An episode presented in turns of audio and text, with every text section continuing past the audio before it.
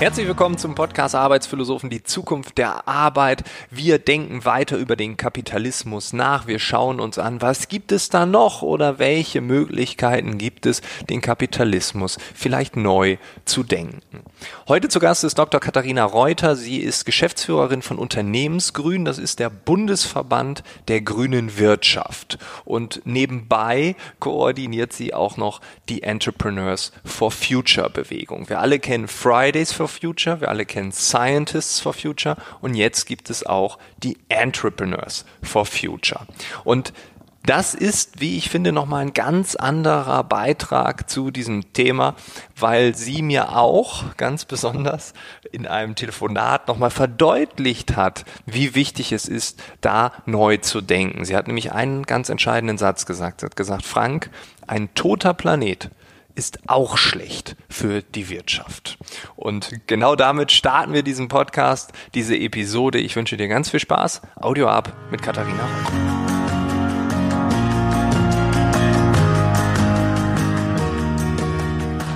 Genau, ich habe noch eine Frage bezüglich Unternehmensgrün und der Entrepreneurs for Future. War das eure Idee oder hat man jemanden gesucht, der das übernimmt oder war das einfach also Entrepreneurs for Future ist wirklich so ein Bottom-up-Ding. Also da sind äh, verschiedene Unternehmerinnen und Unternehmer auf mich zugekommen, aber auch auf andere Verbände haben angefangen, sich Gedanken zu machen, aber auch welche von den Scientists for Future sind auf uns zugekommen, haben gesagt, ey, sowas bräuchte es doch jetzt, dass sich auch die Profis aus der Wirtschaft zu Wort melden. Mhm. Und ähm, von daher, nein, es ist nicht unternehmensgrüne Idee gewesen. Es war, kam einfach aus dem, aus dem Ökosystem heraus und wir haben dann eben die, die Fäden zusammengeknüpft und am Ende braucht es immer jemanden, der es koordiniert und das macht Unternehmensgrün. Weil ihr das eh schon immer macht? Äh Weil wir gerne Bewegungen anschieben ja, ja. und auch gerne Bewegungen koordinieren, ja. Mhm. Also habt ihr, also ist Unternehmensgrün eine Bewegung oder habt ihr aus Unternehmensgrün verschiedene Bewegungen koordiniert? Eh schon immer. Ja, also allein ist es eben ein gemeinnütziger Verein, der sich für andere Rahmenbedingungen für nachhaltiges Wirtschaften einsetzt. Mhm. Und ähm, würde ich jetzt sozusagen weniger als Bewegung ähm, beschreiben. Aber zum Beispiel, als es eben damals um TTIP und CETA ging, hat sich schon mal eine ganze Reihe von kleinen und mittleren Unternehmen eben an uns gewandt. Und dann haben wir das auch wirklich hingekriegt, die, diese Stimmen, diese anderen Stimmen aus der Wirtschaft eben auch zu platzieren. Mhm. Okay, und also Fridays for Future war zuerst, dann kam die Scientists for Future oder war erst Scientists? Und, und die Parents, glaube ich. Also so. Scientists und Parents kamen, glaube ich, ziemlich hm. Ne? Und da hat man gesagt, Mensch, was ist denn mit den Unternehmern dieses Landes? Nee, in der Debatte war ja einfach ganz stark dieses, ja, Klimaschutz wäre schon wichtig, aber mhm. die Wirtschaft kann nicht, die Wirtschaft will nicht. Und ähm, natürlich auch Christian Lindners Ausspruch, lass mal die Profis ran. Ja, genau. Und da haben wir einfach gedacht, jetzt, jetzt müssen wir das ja, mal zeigen. Okay, ja. Das äh, ist natürlich, dass die Wirtschaft will und dass die Wirtschaft kann. Mhm, okay. Mehr Klimaschutz. Und sie kann auch, das ist eure Überzeugung. Und sie kann auch, ja. Mhm. Was sind eure Forderungen? Entrepreneurs for Future hat acht Forderungen für sozusagen für die ganze Bandbreite der Transformation und die erste und wichtigste ist äh, gerade jetzt auch in der politischen Debatte die nach einer CO2-Bepreisung. Mhm. Und zwar tatsächlich für alle Sektoren. Also da nicht Verkehr oder Gebäude auszunehmen, sondern tatsächlich zu sagen, wenn wir da vorankommen wollen, dann brauchen wir einen CO2-Preis für alle. Sektoren. Und was, also wenn jemand das noch nie gehört hat, CO2-Bepreisung, was genau steckt dahinter? Ja, also jeder kennt eine Kfz-Steuer wahrscheinlich. Mhm. Ja. Oder auch andere Steuern. Und die Tonne CO2 kostet bisher nur im Emissionshandel die Industrie was. Mhm. Und da wurden aber auch ganz viele kostenlose Zertifikate ausgegeben. Das heißt auch dieser Preis, der da immer, ne, der lag lange dann bei 5 Euro, dann bei 10 Euro, jetzt sind wir so bei 20 Euro. Aber alles andere CO2, ähm, ja eben zum Beispiel, was, was Autos ausstoßen, was ich, wenn ich zu Hause heize, das hat alles, das ist nicht mhm. bepreist. Und deswegen kriegen wir natürlich da auch keine Steuerung rein, wenn man sagt, wir müssen runter mit dem CO2. Und ein paar Zahlen, ein paar nicht.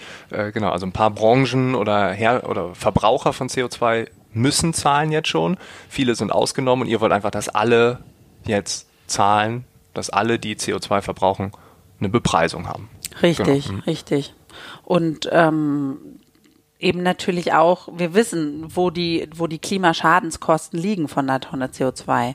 Na, das Umweltbundesamt beziffert es auf 180 Euro je Tonne. Okay. Das mhm. heißt, wir man kann ganz klar ausrechnen, dass diese 10 Euro oder auch 20 Euro im Emissionshandel ja, ist, ja nichts. ist nichts, genau. Okay, also das realistisch, das ist die erste Forderung. Mhm. Ja, das ist die erste Forderung und dann kommen aber eben neben Forderungen nach einem schnelleren Kohleausstieg zum Beispiel, als äh, jetzt eben die Kohlekommission beschlossen hat, ähm, kommen Forderungen dazu wie die Agrarwende, denn auch das ist was, was wir brauchen, um ne, Klimaschutz voranzubringen, eine mhm. nachhaltige ökologische Landwirtschaft Windkraft hat viel mehr größeres Potenzial, auch CO2 zu binden, zum Beispiel. Das heißt, das gehört dazu. Mhm. Die Mobilitätswende gehört dazu und tatsächlich eben auch nochmal Forderungen zur Kreislaufwirtschaft, Recyclingquoten. Ne? Wir alle kennen das Plastikproblem, dass wir davon eben endlich wegkommen. Und wir wollen auch einen Innovationsfonds für kleine und mittlere Unternehmen und Startups, die eben gute Ideen im Klimaschutz haben. Hm. Wenn ich das jetzt so höre, dann klingt das für mich äh, tatsächlich nach einer grünen Wirtschaft und nicht nach jetzt als Beispiel BASF, jetzt nur um jetzt ein Unternehmen zu nennen. Ich glaube, die würden jetzt nicht unterschreiben, weil die sagen, na, unser Geschäftsmodell, das, was wir da so tun, ne, das würden wir jetzt nicht so gut finden. Ähm, bin ich da richtig in der Annahme? Ja, das ja? stimmt. Okay. Also und auf der Liste der Entrepreneurs for Future findet man auch keinen Flughafen, keine Kreuzfahrtschiffe und ähm, okay, das ist ja. tatsächlich auch gut ähm, so. Also ja, weil uns war es ein großes Anliegen, eben auch damit diese Bewegung von Fridays for Future einen echten Mehrwert durch so eine Initiative hat und mhm. sich da nicht sozusagen Greenwashing-Unternehmen austoben können. Mhm. Das war uns, diese Glaubwürdigkeit ist uns besonders wichtig. Und deswegen ist eben diese Stellungnahme, die hat es mhm. echt in sich. Das ist sozusagen unsere Greenwashing-Sperre. Und ich hatte in der Tat zahlreiche Telefonate, zum Beispiel mit Lebensmittelindustrie, die eigentlich unterschreiben wollten und dann über diesen Punkt Agrarwende gestolpert sind und gesagt haben, halt, stopp mal. Da könnten die Kunden ja auf die Idee kommen, nachzufragen, warum wir keine Biorohstoffe eindenken, ein, einsetzen bei uns im Unternehmen. Und schon das sind die heißt, raus. Ja. Die Greenwashing-Sperre funktioniert. Ja, okay. Also du findest es gut, dass es da diese, diese Hürde gibt. Weil es gibt ja dann viele, vielleicht, die sagen, ja, das ist nichts für uns und dann vielleicht auch kontra agieren. Habt ihr das? Also, dass, dass Leute sagen, Entrepreneurs for Future, ach, das ist doch Unternehmensgrün jetzt unter einem anderen Namen. Hattet ihr sowas ach so, schon? nee, das ist es, das ist es eigentlich wirklich gar nicht. Also, mhm. weil mit Unternehmensgrün hat es an der Stelle nicht viel zu tun und es ist auch viel okay. größer. Ne? Mhm. Wir haben 2500 Unternehmen haben da jetzt schon unterzeichnet und geht weit, weit, weit auch über die Reichweite von Unternehmensgrün hinaus und das ist ja auch gut so. Mhm. Und wir haben eben auch größere Unternehmen dabei, dabei, die weltweit tätig sind, wie Remondes oder Violia. Es gibt äh, Mittelständler wie HIP, ne, wo jetzt auch äh, ah, okay. ja einfach ähm, Maschinenbauunternehmen, also wirklich die ganze Branche. Aber bekommt ihr Kontra aus der Wirtschaft von anderen Verbänden vielleicht auch, die sagen, ah, Entrepreneurs for Future könnt ihr euch nicht anders nennen, weil das äh, hat einen Druck auf uns ja. oder unsere Mitarbeiter fragen uns, warum wir da nicht mitmachen?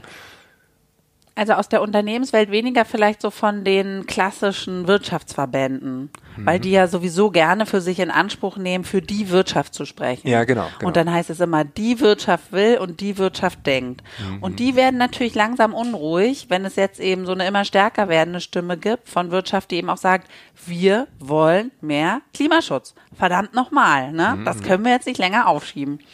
Und da hatten wir in der Tat eben auch schon Gespräche, wo dann eben die klassischen Verbände versuchen zu erklären, warum sie eigentlich gar nicht so weit weg sind und dass sie ja eigentlich doch auch ja, okay. ne, sozusagen für eine ambitionierte Klimaschutzpolitik einstehen. Nur dann geht man die Papiere Punkt für Punkt durch und findet es aber nicht, sondern findet halt vor allen Dingen dieses Wegschieben von Klimaschutz, weil es eine mhm. Last ist.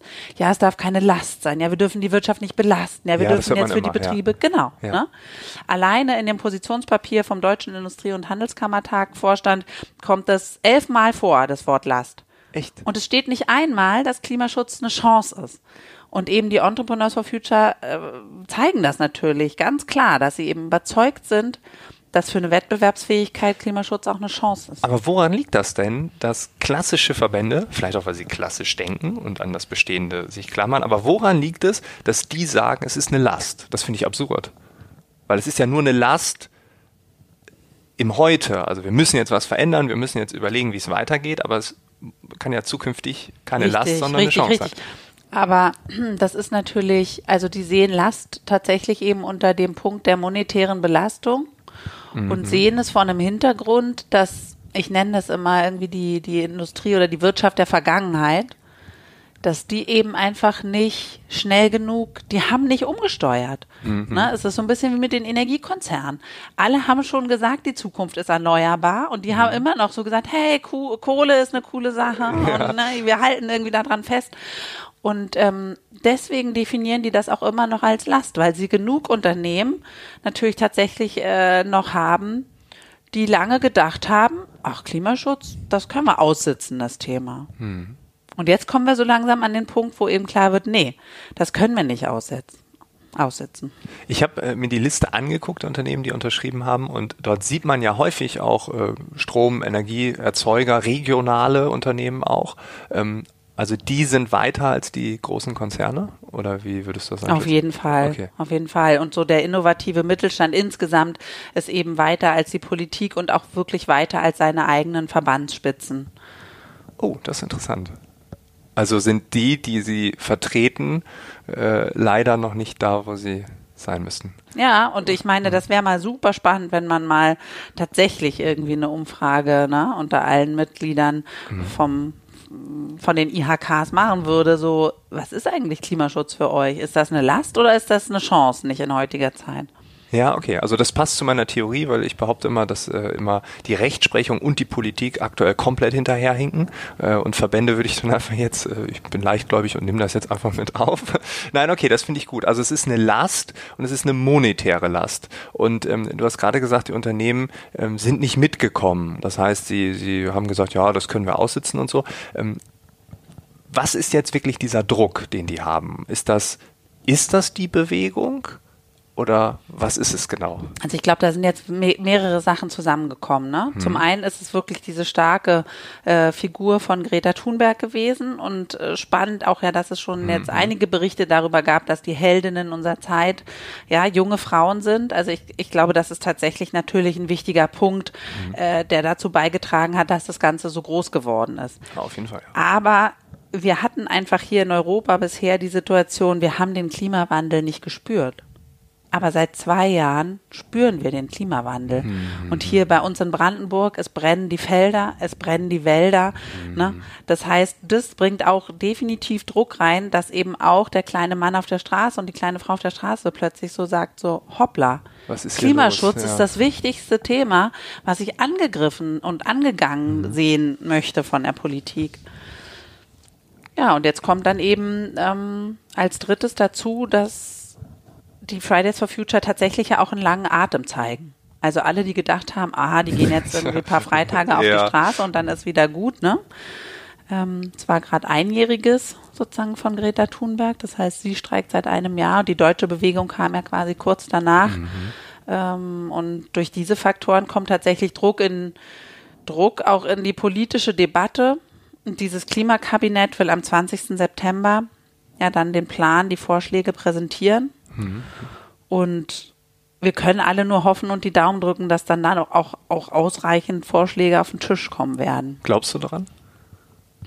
Also, sie werden es sich nicht leisten können, gar nichts vorzulegen. Das heißt, mhm. sie werden was vorlegen. Und man weiß auch quasi hier, ne, ähm, intern hier im politischen Berlin, ähm, dass, dass Merkel Druck macht und dass eben auch klar ist, es wird ein ganzes Paket und CO2-Bepreisung ist wohl drin. Okay. Mhm.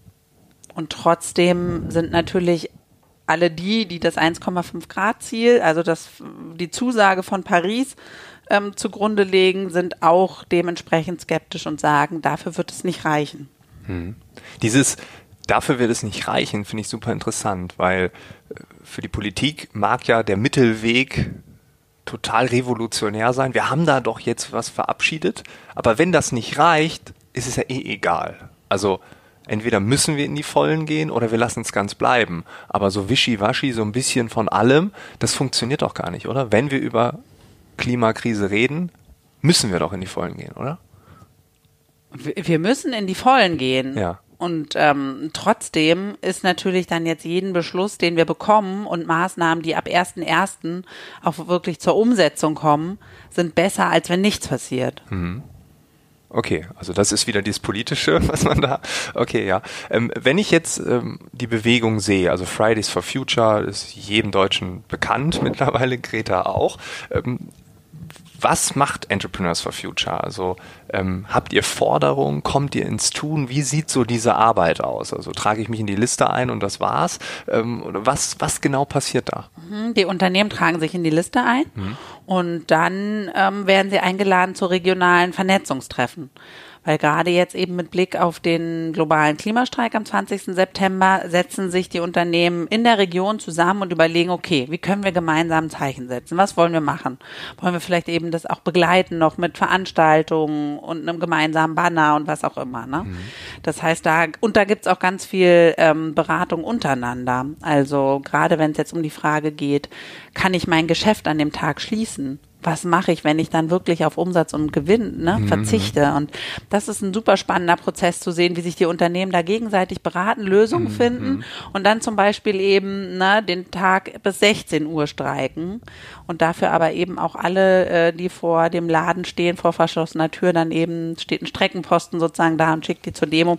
Also das machen die Unternehmen und äh, wir haben sie eben gefragt, ähm, was wünscht ihr euch eigentlich von der Initiative Entrepreneurs mhm. for Future?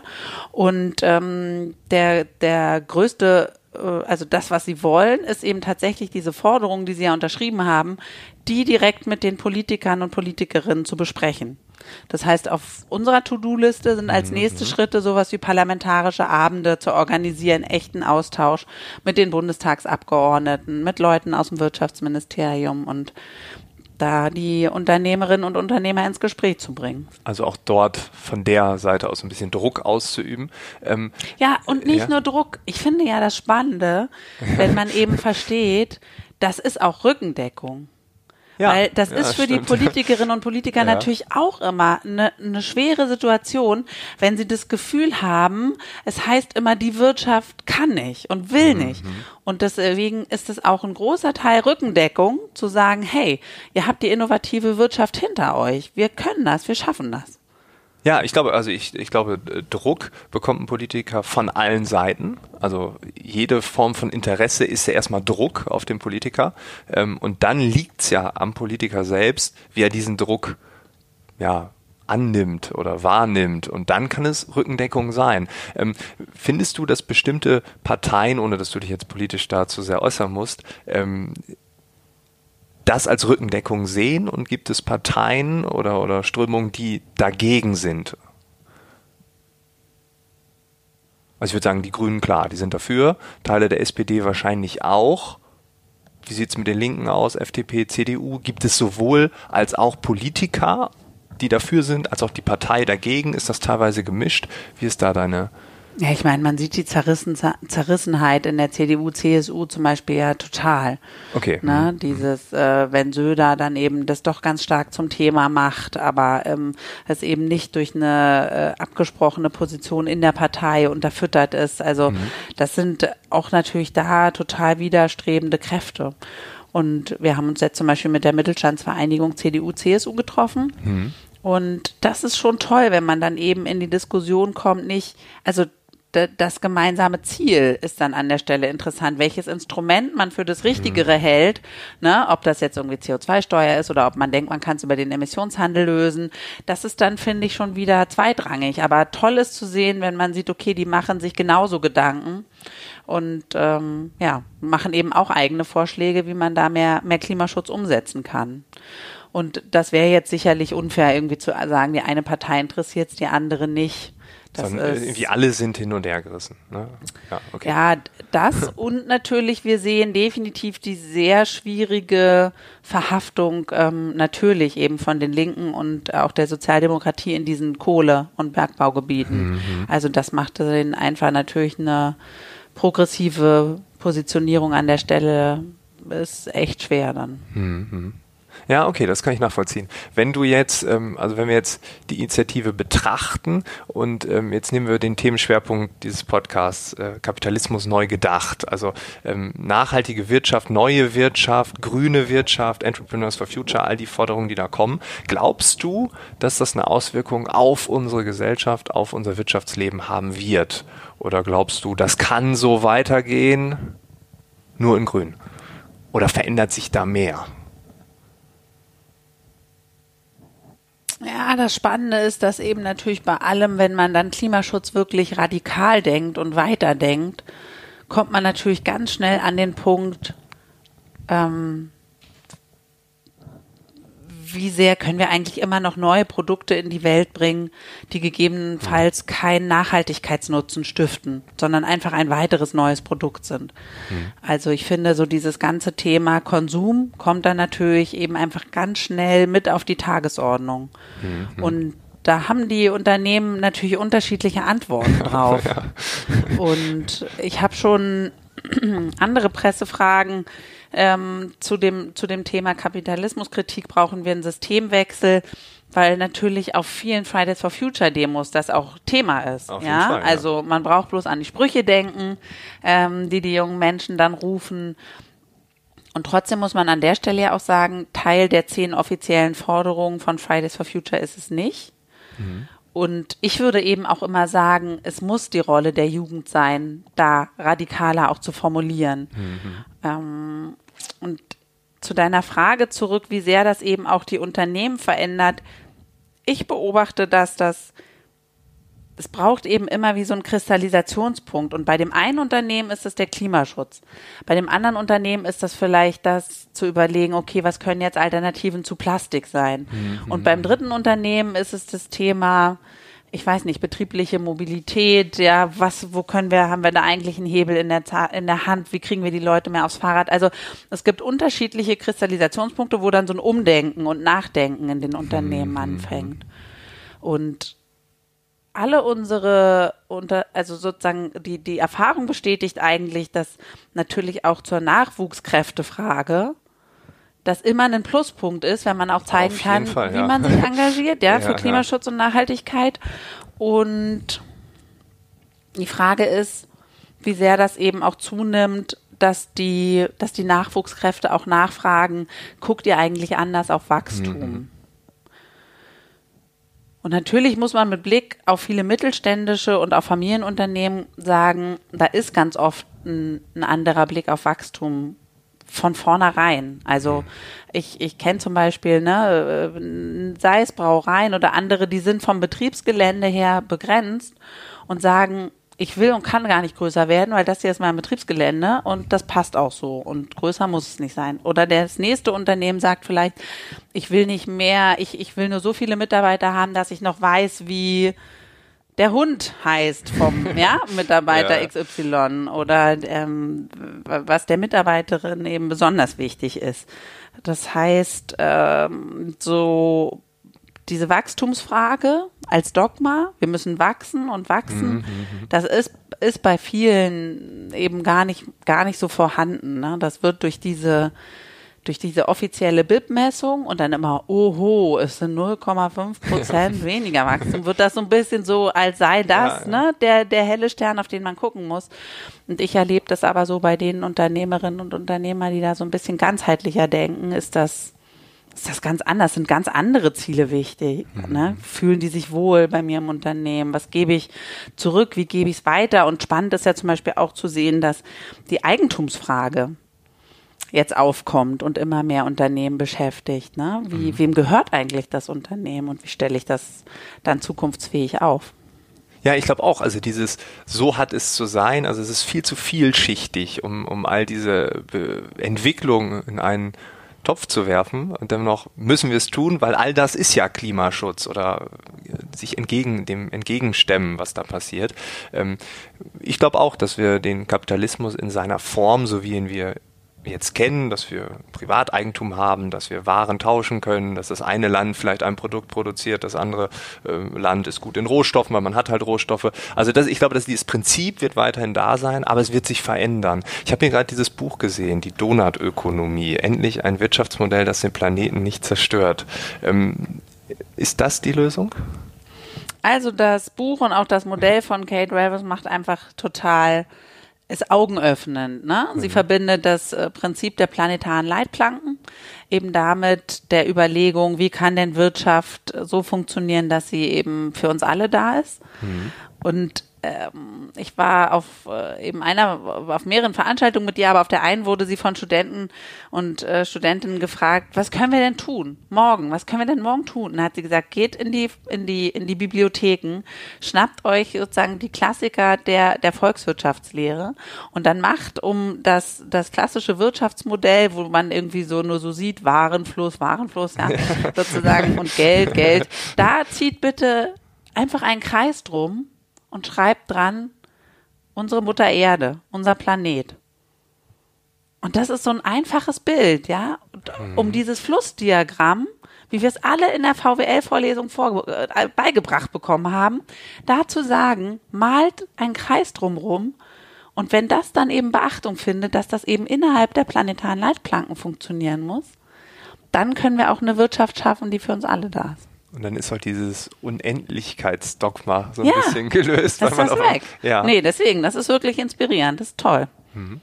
Wenn du deine Arbeit jetzt persönlich so ein bisschen betrachtest, wie optimistisch bist du und hast du manchmal Angst an irgendeiner Stelle?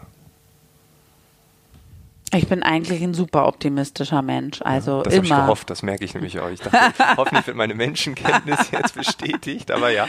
Auf jeden Fall. Also und deswegen, es macht mir auch total Spaß, eben immer neue Sachen anzuschieben und ne, so Initiativen in die Welt zu bringen, unbedingt. Aber es ist in der Tat so, ich habe auch zwei Kinder, ne? meine Söhne sind jetzt zehn und zwölf und wir reden zu Hause auch, ich war mit denen auch schon auf vielen Fridays for Future Demos und wir reden auch viel über Politik und auch über Klimawandel und die Nachricht, die jetzt, glaube letzte oder vorletzte Woche kam, dass sich die Forscher geirrt haben, dass die Kipppunkte, ne, das Auftauen ähm, des Permafrostbodens, das hatten sie alles für viel weiter vorhergesagt. Hm. Und das fängt jetzt schon an. Und das macht mir Angst. Hm dass Wie? die Kipppunkte für mhm. die ne, Veränderung des Weltklimas, dass sie viel näher sind, als wir immer gedacht hatten. Und wie motivierst du dich dann wieder zum Optimisten zu werden? Naja, Kopf in den Sand stecken gilt nicht. So. Mhm. Und ähm, ich erlebe ja auch jeden Tag, äh, dass es wirklich was Motivierendes mit äh, Unternehmerinnen und Unternehmern im Kontakt zu stehen, im Austausch und zusammenzuarbeiten, die aus eigener Motivation und an der Stelle muss man ja sagen, die trotz der Politik und trotz der politischen Rahmenbedingungen Pioniere sind und Klimaschutz voranbringen. Das motiviert mich total. Cool. Vielen Dank. Bitte. Das war das Gespräch mit Katharina Reuter. Alle Infos zu ihr, zu ihrem Tun bei Unternehmensgrün findest du in den Shownotes. In den Shownotes findest du ebenfalls alle Infos zu den Entrepreneurs for Future. Wenn du unterzeichnen möchtest, das heißt, du findest diese Initiative gut, dann kannst du das tun. Ich habe das schon vor einigen Wochen gemacht und ja, ich finde es einfach wichtig, dass man, wenn man in dieser Welt unterwegs ist und ein Zeichen setzen kann, das auch tut. Vielleicht siehst du am 20. September Katharina in Berlin beim Generalstreik. Ich würde mich freuen, wenn du sagst, hey Katharina, den Podcast mit den Arbeitsphilosophen fand ich ganz gut. Ich wünsche dir eine tolle Woche. In der nächsten Woche am Mittwoch gehen wir dann eine Ebene tiefer und schauen uns das erste Unternehmen an, was ein wenig anders handelt. Bis dahin, alles Gute. Ciao.